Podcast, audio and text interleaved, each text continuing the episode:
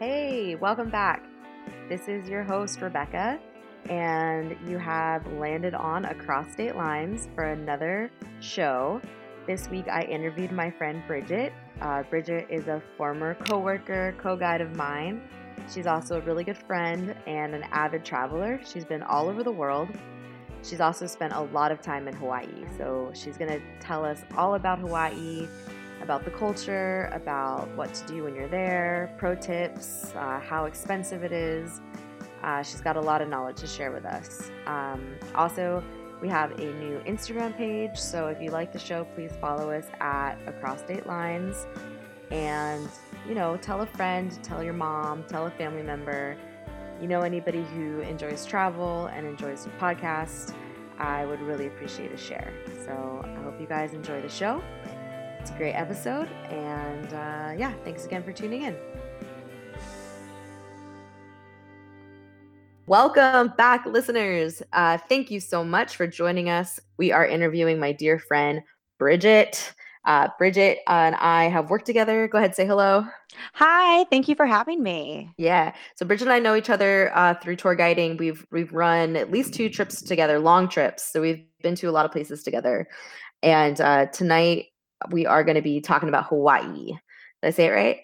Yeah, Hawaii. uh, we're gonna be talking about Hawaii. I've only been to Hawaii twice. Once didn't count because I was under a year old and I don't remember. And then the second time was pretty recently, about two years ago. I went to Hawaii for about a about a week, maybe a week and a half, and I went to two islands. I went to the Big Island and I went to Oahu and um, I had a great time. So tonight we're just going to chat about Hawaii and learn about the food, the music, activities, awesome, you know, what it's like to live there. So go ahead, tell me about your personal connection with Hawaii to start. Yeah. So, especially growing up on the West Coast, I felt like that was kind of the vacation destination, but it never really appealed to me until I was in college and there were just super cheap flights to mm. Maui from San Diego. And I had just gotten a tax refund. And this girl I knew, it was as simple as that. Yeah. This girl I knew messaged me because she knew we both were really passionate about travel and asked if I wanted to go. And I was like, yeah, perfect.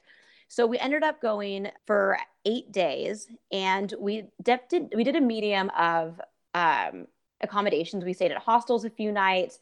We did couch surfing in various parts of the island. So we really got a cool feel of the island in the eight days. Yeah. Um, and I just completely fell in love. There was, yeah. it blew away my expectations. I think when I got there, I had this impression that it was just going to be a vacation destination that didn't have its own unique culture, um, that there wasn't a, a really great vibe of community. And upon getting there, the hostel we stayed at was just amazing.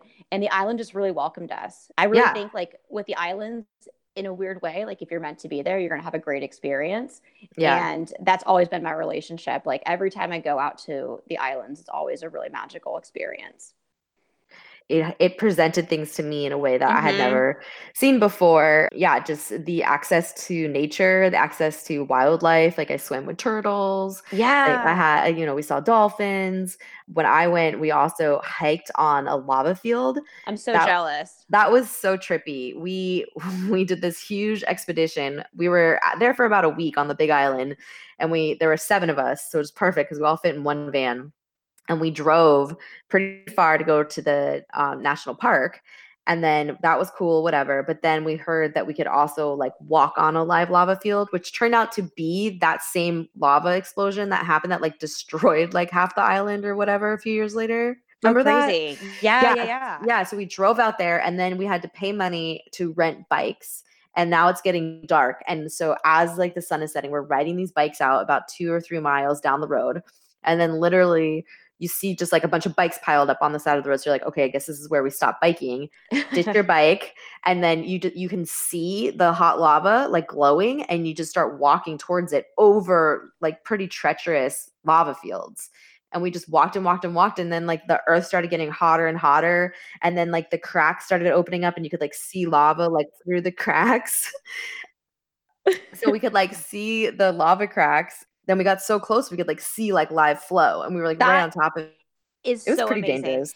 Right. No, oh, no, it's so cool though. So Big Island's the only island that has currently an active volcano. And so like even though all the islands are volcanic, Big Island is the only place you could ever see that. And now the flow stopped, so you can't see it anymore. So it's done. So it has no nobody's worried about a, an eruption again.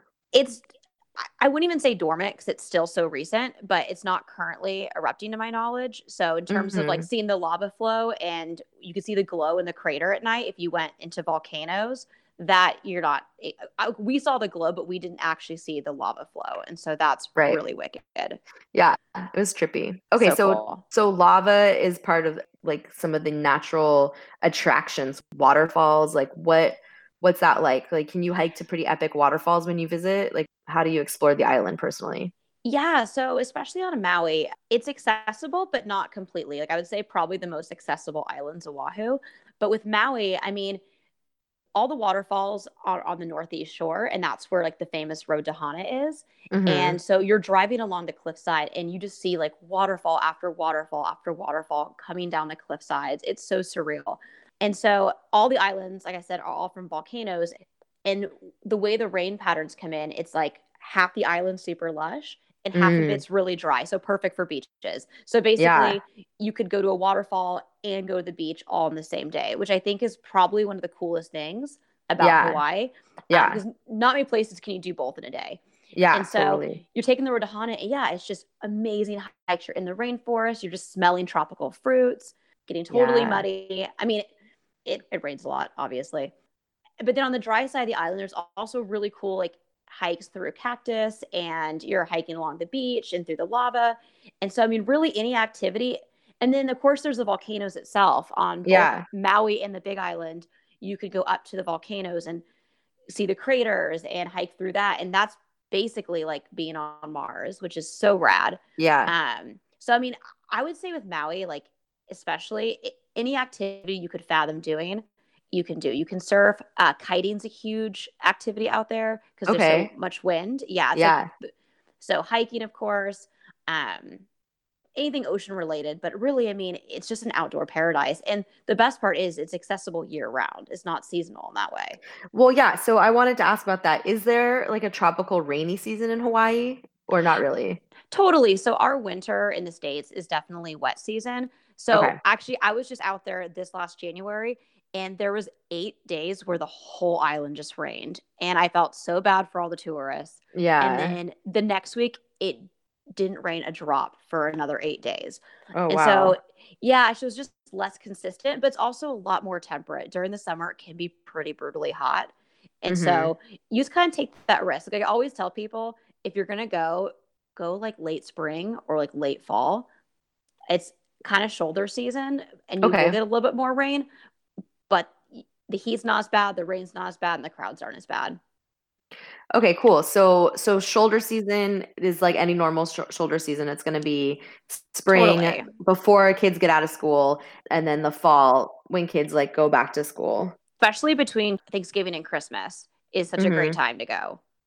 I love the shoulder season of like September, October. That's probably my favorite time of year overall and then the to travel it's the best because hotel people and all the resort people they are kind of running like a smaller operation at that totally. point but but they also they're all know what to do like they're all like super good at their jobs at that point usually in the spring like they're kind of just getting used to the situation and like greeting guests for the first time so everything takes a little bit longer and is like a little bit harder but towards the end of the season like everyone kind of has money in their pocket already like everyone's kind of in a better mood the season's winding down it's just kind of like easier to travel i think in the fall Totally. And the best thing about Hawaii is the climate variation so minimal. It's mm-hmm. not like by going a month later, you're suddenly in right. winter. Right. You know, no. yeah.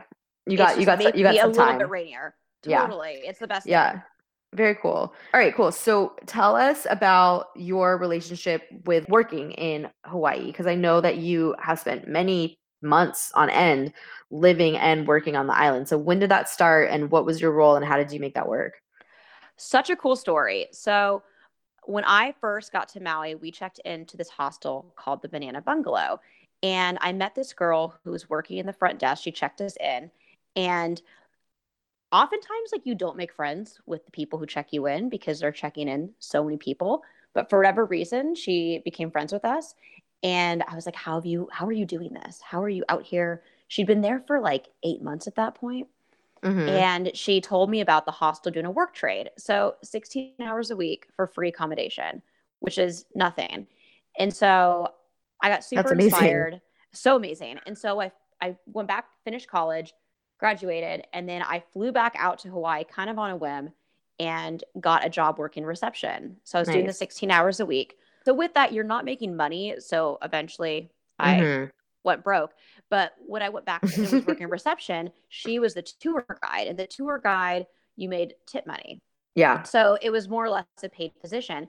And so then full circle, when I went home after working reception, I was broke, trying to figure out how to get back to Hawaii. I happened to text her one day just to see, like, hey, how are you? How's Maui? Yeah. And she had she told me that she had just left that day. Oh. And, yeah, from like a I think a family situation, which I was like so sorry to hear about that. Yeah. Also, who took your job? Yeah. she told me that she told me no one had. So yeah. I messaged my manager. I'm like, I will take that job if you just give me two weeks to get out there, so I could properly quit my job here. Yeah. And they said, yeah. So at that point, so full circle, like she got me the job. She introduced me to the managers, like everything. Yes. I ended up going back out, and that's when I was there for a year straight and yeah. ran tours. So every day we did a hike, a snorkel, scenic drive. Every day was a different tour, and I did that for a year and lived at the hostel. So, um, so rent then, free, and then you had like pocket cash to like just you know buy drinks and whatever. Yeah, totally. And uh, what was awesome is during that time, the people who manage that hostel to open their own, uh, the Aloha Surf Hostel, and they're killing it. And so now when I go back, I'll usually work for them and do similar help out with different things, do tours, help out the yeah. hostel. Yeah. Um, so I've been super, super fortunate that way. And just to give our listeners kind of like a career trajectory, like Bridget has a cool story because you also managed a major hostel in San Francisco after all of that, right? Yeah. My friends kind of gave me the experience to apply for assistant manager and then later GM position in San Francisco. And I would never have gotten that job if it wasn't for the hostel experience that I had in Maui. So yeah. complete full circle. And incidentally, doing the tours in Maui is how I got the job at G, which is where we met. So yes. 100% like this choice in my life trickled to everything else in the best yeah. way. Yeah. And how long did you work at that hostel in San Francisco? 14, 15 months. Wow. That's amazing. Decent chunk of time. Yeah. I remember you living in San Francisco, but you're such a SoCal like sunny girl, you know? So like it was like always kind of a trip that you lived in San Francisco. Oh, for me too. And and I didn't live there at all while you lived there. So yeah, we did we hung out a little bit. Yeah, that's that's such a trip that you lived there for so long. It's pretty yeah. impressive actually. It's a hard city to live in. Did you enjoy your time while you were there? Hard to say. Like the culture there is so cool. Yeah. I definitely struggled with the climate, which yes, sounds so trivial until you're in it 24 7. Um, I know. And I, and I, think in that regard, living in Hawaii, it's just a slower pace of life. Mm-hmm. And it's more, and it's really community. It's like you surround yourself with community. And so it's just a different pace altogether. And I think I really like and vibe with that. Yeah. So it was a huge transition. I think I was just like overstimulated constantly by everything. In San Francisco. Yeah. Yeah. And so, you know, I'm so glad I did it. Like I wouldn't trade that experience, but I definitely prefer, I think, island like beach living. Let's talk about that. Like I know that there's the expression like aloha means hello and goodbye, but it also is kind of a lifestyle way of being. Can you explain a little bit of that? What aloha means to you? For me, aloha is really about community mm-hmm. and what mm-hmm. you do for your community. So I think when you show a like community isn't just people in your direct social circle, but the island itself is a community. So, yeah. you know, it's showing consideration and respect for everyone within that community. So, I do think as a tourist, you can use it, but you're not really part of that community.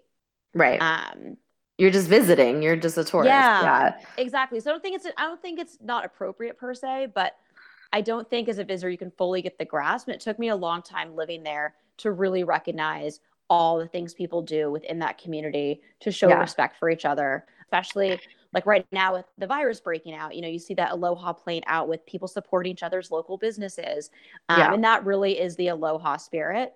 And so that's that's what it meant to me though is I got to really develop a community there, and even broader than the hostel, just the things you do for the people on interact with on a day-to-day basis.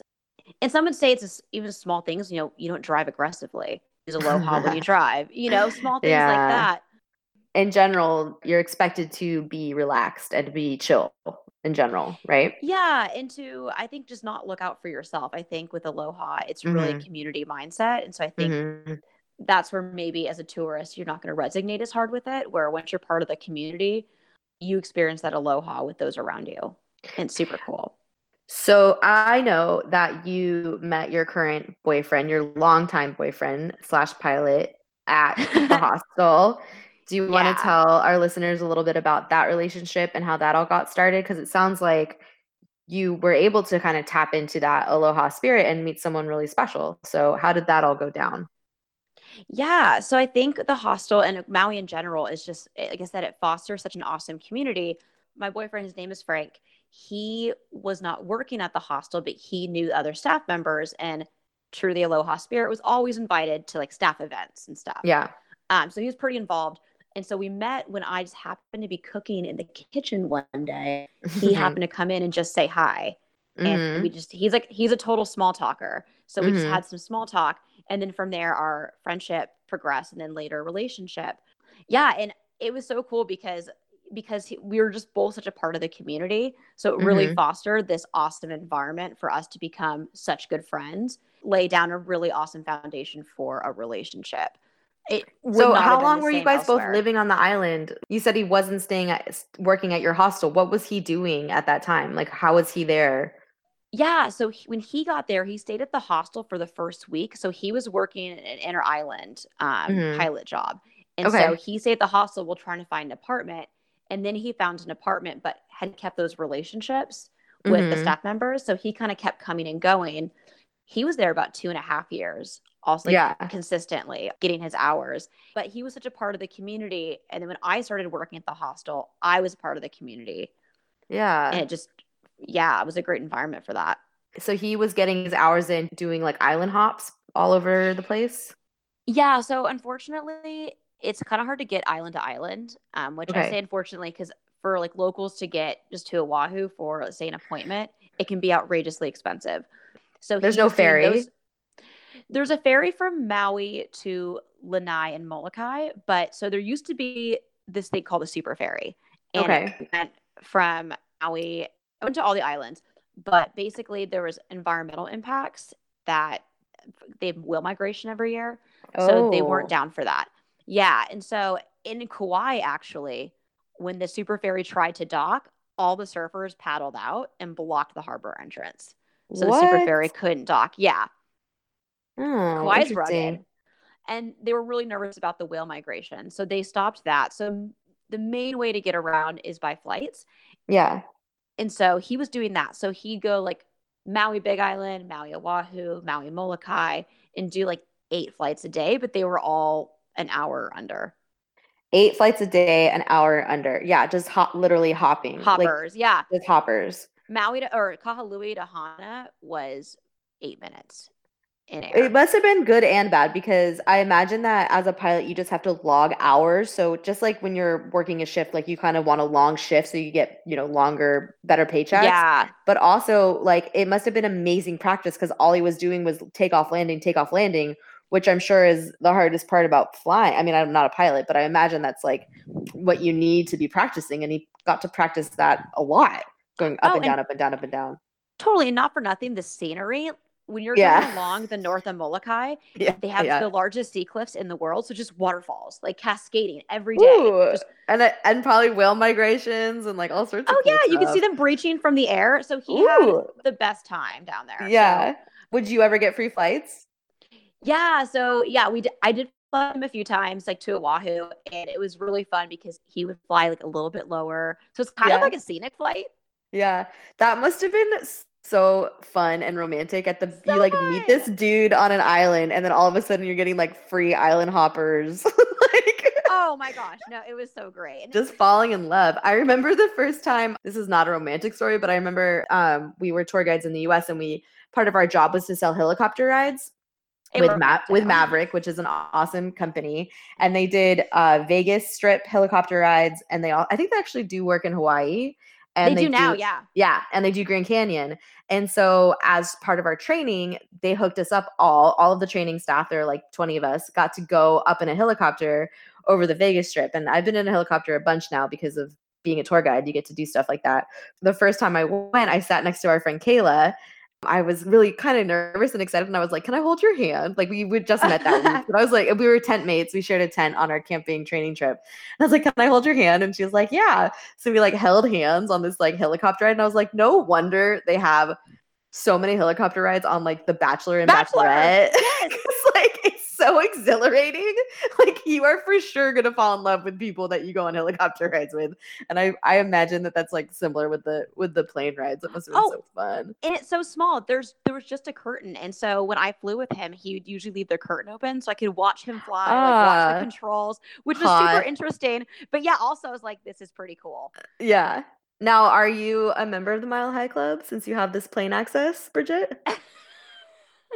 Mm, we can cut it out if you want to. I think it's so funny. I think it's so cool. I'm not. It's one of my favorite stories. It's just so great. You gonna tell it? I probably shouldn't. All right. I only say I that because if anyone was to track it, yeah, I don't okay. think anyone would, but it's fun. So that's very fun. Okay, cool. So I love that. So and you and Frank are still together, and I've met Frank many times. He's cool. Sure, eventually I'll be on one of his flights when all this coronavirus craziness calms down and we get to be normal again or a new normal, whatever that looks like. I don't want to get too into it, but I do want to let our listeners know that Bridget does not quit. I have like simmered down. Bridget does not quit. Bridget just got back from Australia and you guys are like living the dream. Just like in a few sentences, you want to explain to our listeners what you were just doing in Australia before the virus broke out? Yeah, so it's been my dream for almost a decade to do van life in Australia because the working visa is so accessible. And yeah. so we tell our listeners what that is because I didn't know what that was until I was too old to do it. But it may be someone younger doesn't know, and you're going to tell them right now about yeah. it. Yeah. So if you're 30 and under, I think 35 for Canada and Ireland, you just go onto the Australian government website and you apply for a working holiday visa. So it allows for you to work up to one job up to six months and you can work the full year if you'd like. But ideally, the idea is that you'll work there, make some money, and then travel the country. But you're you're legally allowed to work up to a year in Australia. So they typically don't want you working like high skilled jobs like nursing, for example. But if you're looking to be a tour guide on a boat or I don't know, work at a coffee shop at yeah. a, you know, in a cool city, yeah. that's the kind of jobs that are really easy to get. Um, like service, like just like paid. cool entry level service jobs, stuff like that. Yeah, exactly. Like hospitality, everything. Exactly. Mm-hmm. So my goal before the virus and all that was to get a tour guide position on a boat or something cool like that. Yeah, yeah. Um, so we had started our trip by buying a van over on the west coast, and we drove it up and then across the north, and we ended up in Cairns. So we did about like ten thousand kilometers. Oh, cool! Of driving, yeah, it was yeah. wild. Awesome. And we slept in the van. We had our cookware in the van. Our whole life was the van. That's amazing. Yeah, I sh- Bridget posted these cool little tours of her van while she was doing it. I want to ask you, how did the beaches in Australia compare to the beaches in Hawaii? What did you think? Oh my gosh, the West Coast was so stunning. Yeah, so stunning. I agree. Yeah, I mean, it's so hard to say. Like they were both so objectively beautiful, but the Australian Hawaii, beaches were... don't quit. They just keep going and going and going. And there's the water's so pretty and like so blue. It's so blue. And the sand is they're big beaches. They're not a joke, wide and they're long and they go on forever and they're beautiful. Yeah, I think that's like the difference is the beaches in Hawaii are a lot shorter. Yeah. Um, Same in California, I think. Yeah. And then in, in Australia, this went on for miles, but objectively, both so beautiful. Yeah. So, so yeah. beautiful. I agree. Let's talk about food. Let's talk about Hawaii because I remember when were you around when we lived at the flop house in Dogpatch, San Francisco? Were you still oh, working yeah. for you? Okay. and um, I remember my first like real introduction to Hawaiian food was there was that place down the street, yes. remember? Yes, yes, yes. And we would get like chicken katsu and the macaroni salad. And I feel like was there jello involved or something like that? I don't remember. Something I think sweet. sh- shaved ice. I had shaved ice when I was in Hawaii. Mm-mm. So is that really what Hawaiian food is all about? Or is there anything that you miss that you can't get here in the States or on the mainland? I mean, totally huli huli chicken, which is a style of grilled chicken. Um, Yeah. I'd say that's like most authentically Hawaiian. So Okay. chicken katsu is totally common in Hawaii. I think where Hawaii's history is really unique is there's been a lot of immigration. So Yeah. a lot of their food integrates that. It's like spam musubi, chicken katsu, those all kind of our hybrid dishes that combine Hawaiian ingredients with a Mhm. lot of immigrants food from like home. Asian Asian influences too. Yeah, right? exactly. Yeah, Yeah. mainly. And Yeah. so a, a lot of food is inspired by that, but traditional Hawaiian food like is poi, which is Mhm. like mashed taro. Don't personally care for it, but very traditional and Okay. worth trying. But huli huli chicken was definitely my favorite. Um, What is that? Is it spicy or is it sweet? It's like a teriyaki barbecue flavor. Okay. And they yes. just grill it. It's so simple, but so delicious. And you have a kind of a teriyaki sauce on it. Usually you'll find that, especially if you go out toward like a Maui Hana side, they have some amazing, trad- like people just grilling chicken outside. And it's phenomenal. Another thing that's really traditional and just delicious there is fish. The fish Yeah. is so fresh. yeah. So, I mean, you could, sushi is really common, also not surprisingly. yeah. But in the same way, I've had fish just cooked on the grill and Okay. it just melts in your mouth because it's just straight from the ocean. Eh, What about pork? Hawaii tourism, you think like the big luau with the fire spitting and then like the spit roast. Is that Yes. real?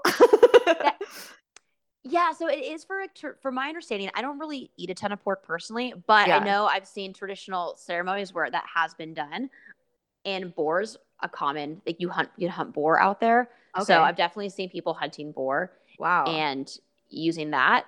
are they doing bow hunting for the boar or are they using like guns and bullets? Uh, using guns and bullets, from my understanding, but actually they dogs too. So it's pretty Oh. common for if you're like out kind of toward Hana side, you'll see a pickup truck loaded up with pit bulls usually. What? And yeah, so those are used a lot.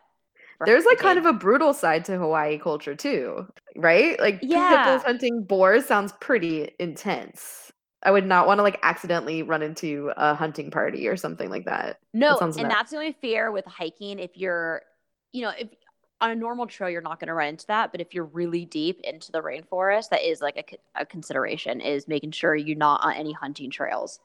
Yeah. And how do you know? Are they marked? if you see a dirt road out in the middle of nowhere, it's a pretty good Yeah. indication it's a hunting trail. Whoa. Trippy. Yeah.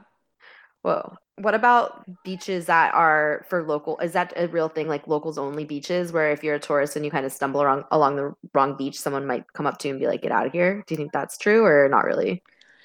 It depends on the area. I do find that there are more touristy areas of the islands, of course. And Yeah. there are more local areas where, Yeah.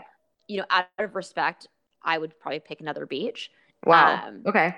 So where I would avoid the beaches is private properties. So there are some beaches that are actually known on a more on the tourist trail that are actually on private property.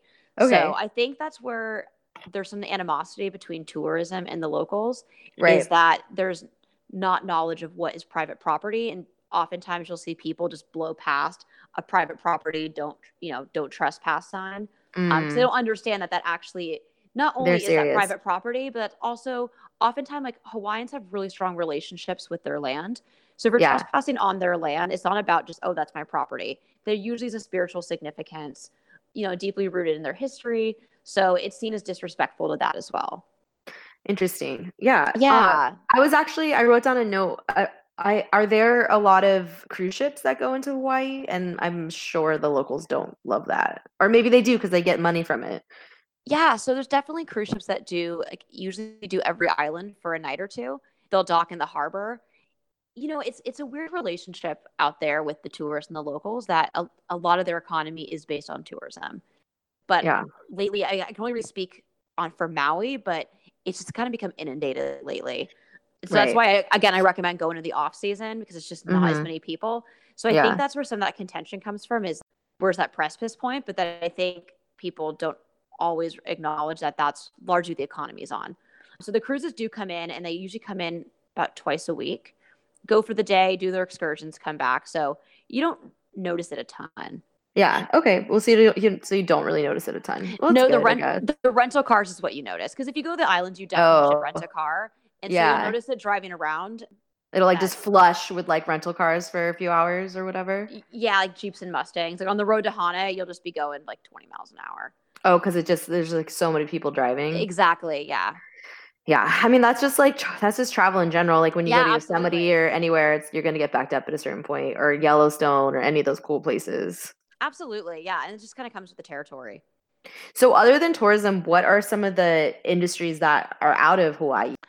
Yeah, so I mean, there is some agriculture. So, Maui specifically used to have a lot of sugarcane production. Okay. And that was a big staple of their economy. And they recently got rid of that. There is oh. quite a, oh. Yeah, so there is quite a bit of agriculture still done on the islands. Uh, Lanai used to do the pineapples. Right. And they still do that over in Oahu. And so, yeah, mainly agriculture. And that leads us to its own issues about how the water's now sourced. Yeah, um, pretty much it's like agriculture and tourism. So it's not a yeah. whole lot. Yeah. Do you have any knowledge or insight about that whole issue with the telescope tower going up and like everybody? I mean, it was in the media quite a bit that they were getting they're stopping it, and I think they have, were successful. I think they're not going to build that telescope on that on that mountain. Do you know, remember that happening at all? Yeah, I do. I don't know a ton about it. I know that for the local Hawaiians, that was a really spiritual place for them. And so yeah. it kind of went back to the idea of this is our land. This has, you know, immense value beyond just real estate. It felt like another slap in the face to the way they were going about it too. Like keep in mind, like Hawaii, its history is pretty dark with the US. It was illegally annexed. So, mm-hmm. You know, every time these issues come up, it it just seems like we're trying to take more land from them. And yeah. so I that was kind of the main contention going on there. Yeah. Uh, that's pretty yeah. much my knowledge about it, but it was pretty gnarly. I mean, they were doing protests up there for weeks. Yeah, I remember. I remember seeing it on my uh, social media feeds. A lot, a lot of it. Well, I'm glad that they were successful. Uh, yeah. I don't know much about it either, but just something. My gut tells me that it's cool that they didn't. They they didn't get to build it. Well, at least I don't know. At least not I think now. it's cool that they're standing up for themselves. I yes, think that's yes. really important, and like everyone yeah deserves to have their voice be heard, right? Yeah, don't get me wrong, I love a good telescope, but um and there's always another way to do it without, you know, pushing cultures in a direction they don't want to go into. Totally. Um, yeah, it's great to put that. For a normal, um, not extreme traveler like you are, can you visit Hawaii on a shoestring budget? Like uh, like you mentioned you worked at a hostel. Do you have an idea of how much it would cost to stay at that hostel or is it affordable? Because sometimes, like when you're traveling through Central America or Asia, for example, you can get a room for five dollars, and then you know traveling through San Francisco, for example, rooms are a private room is like $110 a night you know it's like totally. way different so a hostel in hawaii or a camping stay or something like that are there are there cheap options available or is it best to kind of just like save your money and go and really like ball out when you go to hawaii like what would be your advice eh, so I guess it partially depends on what you're into. So the best thing about Hawaii is that if you're into outdoor activities, they're all free. So the beach okay. is free, hiking yeah. is free. Where you spend your money is a rental car, food, and accommodation. Yeah. The cheapest Oahu's definitely the most accessible. They have Ubers, most widespread. They have okay. more hostels, so you can get them for 20 bucks a night. Yeah, where Kauai, Maui, Big Island, they do run from like forty to fifty dollars a night mm-hmm. at the mm-hmm. cheapest, mm-hmm. and then a mm-hmm. rental car is you know pretty normal price, but that all yeah. adds up. So yeah. I say like in that regard, if you're not looking to spend money on activities, then of course you can spread that money out and make the trip pretty affordable. Yeah. Um, like I said, I went in college and I was yeah. not making much money back then. But yeah. that said, if you're looking to stay in a resort, if you're looking to eat out at night, if you are looking to do some of the like excursions like zip lining like that can make hawaii extremely expensive yeah really really quick so i definitely think have you ever kind of trip you're looking for are, have you ever balled out and spent a few nights in one of the resorts in hawaii? Just yes a staycation. Yeah and like with the nice water slides and you like, did? yeah and the cocktails. It's so nice like especially when you're there long term at a hostel. If yeah. i could go into an infinity pool bless yeah. yeah. It is nice every once in a while. I haven't I haven't really well my new my new lifestyle before the coronavirus, I had a, a pretty sweet setup where I got to stay at pretty nice places, but I was working, so it wasn't like really relaxing like a guest does. But um, I definitely gotten a little spoiled versus our old camping days. Like I do enjoy a nice view and like a cool patio and like a nice big bed and a nice big shower and all those nice things. Pool Oh, service. yeah. I love it. I love it, I love a cabana. Oh, totally. And there's so much good food out there. So if you want to go and ball out and go to some nice restaurants, you're gonna get some amazing food. You know, the excursions too. I mean, you can bike down a volcano, zip line through the rainforest. Well, we I remember now we did the whale shark or no, we did the manta ray. We went swimming with oh, manta rays. cool. That's Yeah. It was cold. I'm not gonna lie, because we were there in December. You have to just kind of like wait. You had to, you you put your face in the water in the dark at night with lights on, and you just wait until the manta rays show up. But when they do show up, it is pretty awesome. That They're huge. really They're rad. bigger than a bus. I mean, it's insane. Well, but yeah, that that was another activity we got to do. That was really nice. my, one of my favorite things about Hawaii that I had no idea about was the whales. So the humpback whales migrate Yes. every winter, and Yeah. especially so especially in Maui. So Maui and the surrounding islands all used to be connected. So the ocean in between it is really shallow comparatively.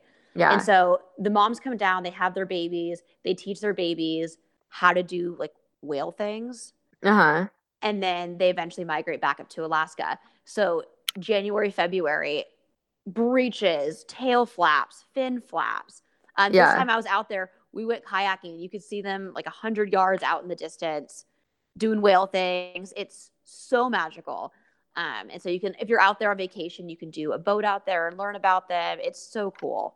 That's awesome. Yeah. Well, our friend Jackson, he did that as his like income. He lived. He That's lived. right. He lived in Oahu in an apartment, but then every day he would go down to the marina and he would do like tour sails and they would go swim with turtles and then also whale watch and dolphins too. You get to see dolphins. And it was right by Diamond Mhm. what's it called? Diamond Head? Is that what's called? Diamond Head, yeah. Yeah, yeah, yeah. So I I did So that pretty. too. We went out for the day. Oh my gosh, I was out on that boat for one full day with him and I felt like I got hit by a bus or something. Like the sun and the salt and like being out on the water all day, like it knocks you out. I was exhausted. I Yeah. was so tired. you, you have to really get acclimated to that kind of like intense being out on the water that much. You build an endurance for it over time. You definitely But do. just, just being there for the day, I was so beat. Well, I think that But- speaks too for the culture there.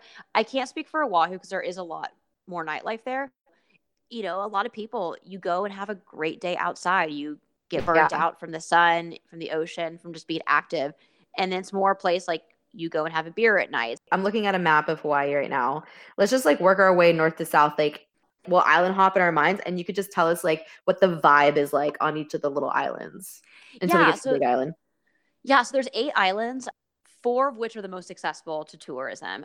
Like Ni'ihau, Kauai, but no one goes there. So Kauai is at the first main island. Um, Yeah. and that to me, is so it's the oldest island. It is so beautiful. So Okay. beautiful. yeah. Um, it's, it's really quiet. It's way quieter than Maui or Oahu. right. And just hikes galore. Really, really like just so lush. That's like the famous Na Pali coastline. And uh, Kauai is a cool culture. So those are the people that went out and blocked the harbor from surfing. And Yeah. they also have a law that says that you can't build a building higher than a palm tree. oh. Yeah. nice. So it's definitely it's always gonna be chill. yeah, Yeah. exactly. It's always going to be chill. And so then the next main island from there is Oahu, and that's where most people go to Honolulu, Waikiki.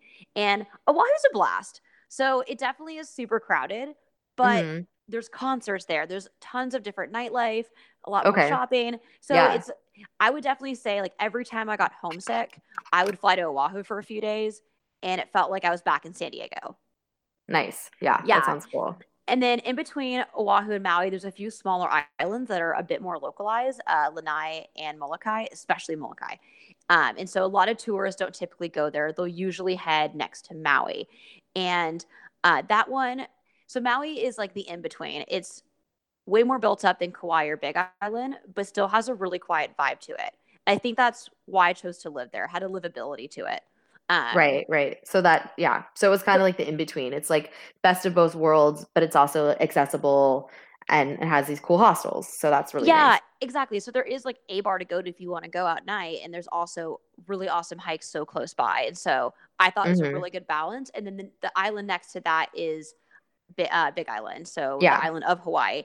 Yeah. And that one, Big Island's rugged. It's super cool. It's really rugged. Um, it's it's so much land, so it's actually Yeah. really really rural in most of the areas. Mhm. Um, so you have like a lot of ranching out there.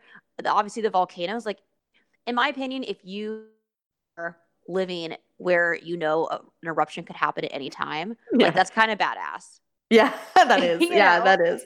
That is pretty badass. That is where I spent a whole week. We circumnavigated the whole island. We drove I drove the whole circumference of the island because we it's started and we we stayed in Kona. And then yeah, we drove south and then around to go to the, the volcanoes and then we went up through Hilo and around the top to get home that night. We spent one whole day Oh wow. going around the entire island. I mean, we knew it was going to be a really long day, and it totally was. We were out the whole. I mean, we left early in the morning and we were gone all day and all night. But it was really, really cool to go around the entire island. But it was, I mean, it's got grocery stores and McDonald's and stuff too, you know. And then it also has like all this like super rustic beaches and lava flows, and we were staying kind of on a golf course.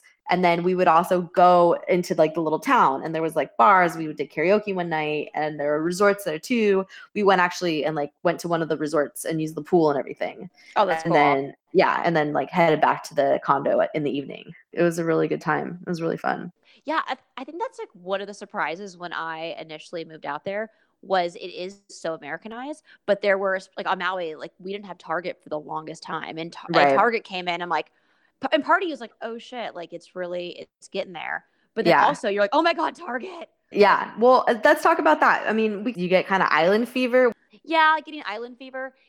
Yeah, so when I was out there, like I said, I would get homesick sometimes. I think it was more just I missed like I grew up in a really suburban area with a lot of people. Like the beaches Yeah. are always packed. So Yeah. I did kind of oddly miss a crowded beach. So, Huh. you know, so I would go over to Oahu and just lay on Waikiki Beach, which has gazillions of people right and I oddly felt right at home. And so I think it's I do think island fever is a real thing, and I think if you stay long enough and you don't get out and do enough stuff, you don't like you have to make it just like anywhere you live, you have to make it fresh. Yeah. Um, Yeah. I do think there's a misperception where just because it's a small island that you can't keep making things fresh, but you there's so much to see. Um, Yeah. But I, I do think that's kind of with anywhere. But yeah, I definitely remember feeling, and you're and you're far away too. Like yeah it's a around fu- the it's a long flight to get home to california they're the most geographically isolated islands in the world. Like when you get Really? out there, it's so cool. Like, it's a very edge of the earth feeling. I remember like looking out the ocean and in a in a positive and kind of daunting way, you're like, there is nothing for miles. yeah that's right miles. Yeah yeah there isn't until you get all the way to asia or all the way to the states there's nothing Yeah, I definitely didn't feel it a ton, but I can imagine if you know if you're living there years and years and you're not going the mainland occasionally, you're not going to other islands. yeah After a while, you know, you're gonna want to go but explore some more. Yeah. The your friends that work and live at the hostel did everybody kind of go go back to the states like every few months or did you meet mainland people who made the transition to island life that really just came and they like never left like did you have any friends that just dug their heels in and just had never been back to the states Totally. Most of my friends actually were from the mainland and they do go back to visit occasionally, yeah but it's just such a different way of living. And I think once you resonate with that way of life, it's kind of Yeah. hard to go back and be in the hustle and bustle. yeah And it's it's so cool when you just go to the beach and you just happen to run into a bunch of friends without making plans to see them. And that's very much the vibe out there versus when I'm home, it's like everything's scheduled yes you know, there's a lot of anonymity you have. It's not that small town, you know, small island feel. yeah Uh, so a lot of people I met dig did dig their heels in, and a lot of locals I met out there, they did go back. Like I think that is, you know, the, a benefit to statehood is the accessibility to fly to the states and explore the mainland. yeah So I, I definitely think that people who are there long enough, like to, you know, when you're out there, it feels like a vacation, but to anyone else, it's home. And you could definitely feel that, you know, you have your friends, you have your barbecues. So I think that definitely, if you're staying active and doing stuff, it helps with that. do you see yourself moving back to hawaii uh, for the long haul eventually Dude, I would love that. Not growing up in a small town, I never would have known that that's something I enjoyed. yeah But it was really cool when you'd be driving around and see someone's car and be like, oh, that's so and so going Yeah. surfing. like you It's- know who's in the grocery store before you go in the grocery store Yeah. Oh, 100%. Yeah, I got a little bit of that when I was in school, when I was a student at, Mhm. at Humboldt State. A little, not a lot. I mean, it's still a pretty big place. But you do start kind of, you kind of get to know other people's routines and notice kind of how other people move throughout their day. Absolutely. That's a great way to put it. Yeah, I loved it. And I do think just the accessibility to nature 24 7. Yeah. Um, and, and it's not a lot of hustle and bustle. It really No. is a different pace that isn't for everybody. But I actually, when I got home, I remember feeling stressed out. I'm like, okay, like Mhm. people are driving aggressively. yeah. There's too, people are expecting way too many errands to be done in a day. Yeah. Yeah. Island Yeah. life is so unique. And I, I feel so grateful that it is accessible, that I can be Yeah. in a much busier space, but there's always the islands that have this way different style of living. Yeah, Calling it's super you. cool. That's awesome. Yeah. Well, I would love to visit Hawaii while you're there. I would hope that happens. Yes. I I had such a good time. Around. Well, my dream vacation, I know you said it's, you know, best to go in spring or fall, but one of my dream vacations, and it's been my dream for years now, is to go to Hawaii for Christmas and then hop over to Japan to go snowboarding like for New Year's. That's oh, like that a sounds really that's like my dream, my dream vacation, my dream winter vacation. So hopefully someday that'll happen. Hawaii for Christmas is so fun too. You're I on the bet. beach with Santa hats. It's so Oh yeah, and like the palm trees with the lights and like Corona bottles, not the virus, like with limes. You know, they had that famous commercial. That's like one of the original ones where they're like sitting out at the beach and then the the palm tree lights up with Christmas lights and it's like cheers, Merry Christmas, Corona style. Yeah, Would you ever watch Um, Christmas Vacation when they do Mele Kalikimaka? maybe. Yeah. Like oh, I have to always- rewatch that. I always wanted to play. Like when I finally had my first Christmas there, I was like, guys, we have to play this song. Let's talk about cultural significance. Obviously, Forgetting Sarah Marshall is a big Hawaii movie, and then Jurassic Park Yeah. is a big. I mean, I don't think it takes place in Hawaii, but everybody knows it's filmed in Hawaii. Mm-hmm. 50 First Um, Dates. I've Oh yeah, always seen Fifty First Dates with um with Drew Barrymore and Adam Sandler. Yeah. Oh, I just rewatched that one. It's very good. I love it. They're love great it. together. Or Elvis. Elvis is huge. There's a ton Mhm. of Hawaii Elvis movies. Oh yeah. What about the Hawaiian shirts? Do people really wear Hawaiian shirts all the time when they're in Hawaii? Oh my god, I always laugh. Especially okay, my favorite is to watch people walk into a luau with Hawaiian shirts. It's just like Because it's everybody. it's just like you're just like checking so many boxes, right? Um, Yeah, yeah. Like no, we never like I. I would buy them at the thrift store and like wear them Yeah. around yeah. as like a joke. But no, you're gonna wear a t-shirt. Like I'm always so confused when I saw people. So okay. legit. Well, I just imagine like I imagine like middle-aged men wear Hawaiian Yes. shirts in Hawaii. Yeah. No, on vacation, like I'd say they're going to the luau. They're like, I got the perfect shirt for this. I would love like um like to see a whole family in the same because we wanted to do that when I was in Kona. There was a store that had you know all it sold was the Hawaiian print stuff, and I was like, let's all get it. Like we'll all, like our whole crew will have matching shirts or whatever. But it wasn't super cheap or anything. You know, it was like kind of an investment. No, to it get, totally like- is. Yeah, yeah. I got mine at the thrift stores. Well, I was last That's time I smart. was there. There was a family who were doing like a photo, sh- like obviously on vacation, doing a photo shoot on the beach, and they all had like matching white Hawaiian tees. And Love like, it. "Ye- woo, like you prepared for this. Yeah, so that mom was like stoked and like ready. Oh yeah, no, because she had a dress, she made sure her dress matched the shirts of Awesome. the dad and sons. Yeah, it was pretty great. That's awesome. Well, very cool. Is there anything else you want to add about Hawaii and anything else that we, you think we might have missed? I think I think we covered a lot of stuff. Yeah, I just I really do encourage everyone to go out and visit and rent a car and drive around and Yeah. it's great because when you're out there you can support so many local businesses while seeing a ton of cool scenery Yeah. and i really encourage people to venture outside the resorts that's the only Yeah. thing that is was frustrating was see people who never left the resort when the Yeah. island is just so stunning and like i said there's so few places in the world where you could go in the rainforest and the beach in the same day so Mhm. I just Yeah. encourage everyone to go check it out. Go to Oahu because it's super fun, but I also do recommend one of the quieter islands because Yeah. it's way more of a Hawaiian feel.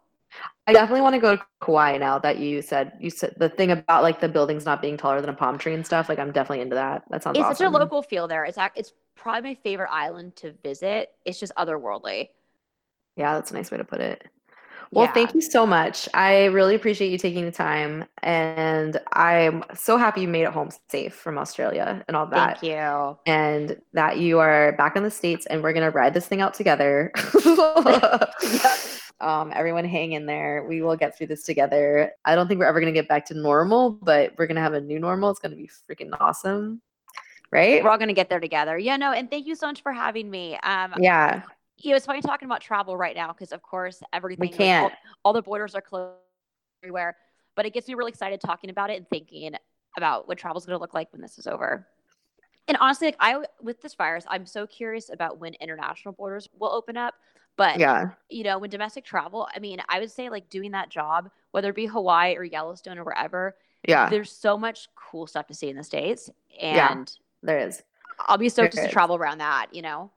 Well, that's the whole point of this podcast too. Is for everyone listening, the whole point of this podcast is to like trick my friends into talking to me, like to be real. like, like I just like talking and I like really want to stay connected to all these cool people I've met over the years. But also the the goal is, you know, oh, I I never really thought Hawaii was that accessible. So maybe I will go check it out. Maybe I can go stay in a hostel for twenty dollars a night. I didn't I didn't know I could do that, or whatever it is. Or like, oh, I need to rent a car. Like, I'm glad she said that because maybe I wouldn't have known to rent a car. Or whatever. Like, I just want to inspire people to like actually go out and visit these places because they're pretty. I mean, the states are the, they're awesome. There's so much to see and do. So yeah, sooner or wise, we definitely hit the jackpot. Yeah, yeah, and hopefully we will. We will get back out there eventually. I'm gonna when this is all over. I'm definitely going on a road trip for sure. Yeah, I can't wait to get back to my van. I'm so excited. Yeah, that's so cool that you have. So, did you buy that van outright, or are you renting it? No, we bought it outright. So that's why. How I much did that cost? All in all, for like the van and we didn't okay so it came without anything like any of the decor inside that we wanted or like the organization setup so all okay. in all we invested about probably under 5000 american yeah and it yeah. runs like a gem so That's we're so good. 100%, we're 100% not just going to drop it off and sell it to a used car dealership because it's old. But for a yeah. backpacker, like someone who's looking to do van life, it's now so, it not only does it drive great, but it's so set up. Like, yeah. Maybe I know I'll some backpackers going to see it. No, literally, I'm like, I'm like, please when my friends come out so I can sell it to them because I feel good about giving it off to Maybe I will. That's, you know, like maybe one of our listeners will, right? Like, you know, 8 months from now when you're when you're done with it for real and maybe somebody listening will be like, "Oh, hey Bridget, I was I heard about it on the podcast." Call me, beat me if you want to reach me. I got you. Yeah. yeah. Call me, beat me. I love it. Okay. All right, I'm going to let you go for real. We're going to say bye and um I really appreciate you and yeah, it's going to Awesome. Thanks, for having me on. I miss you. Yeah, I miss you too. I'll, we'll see each other soon. All right, ciao. Bye. Bye.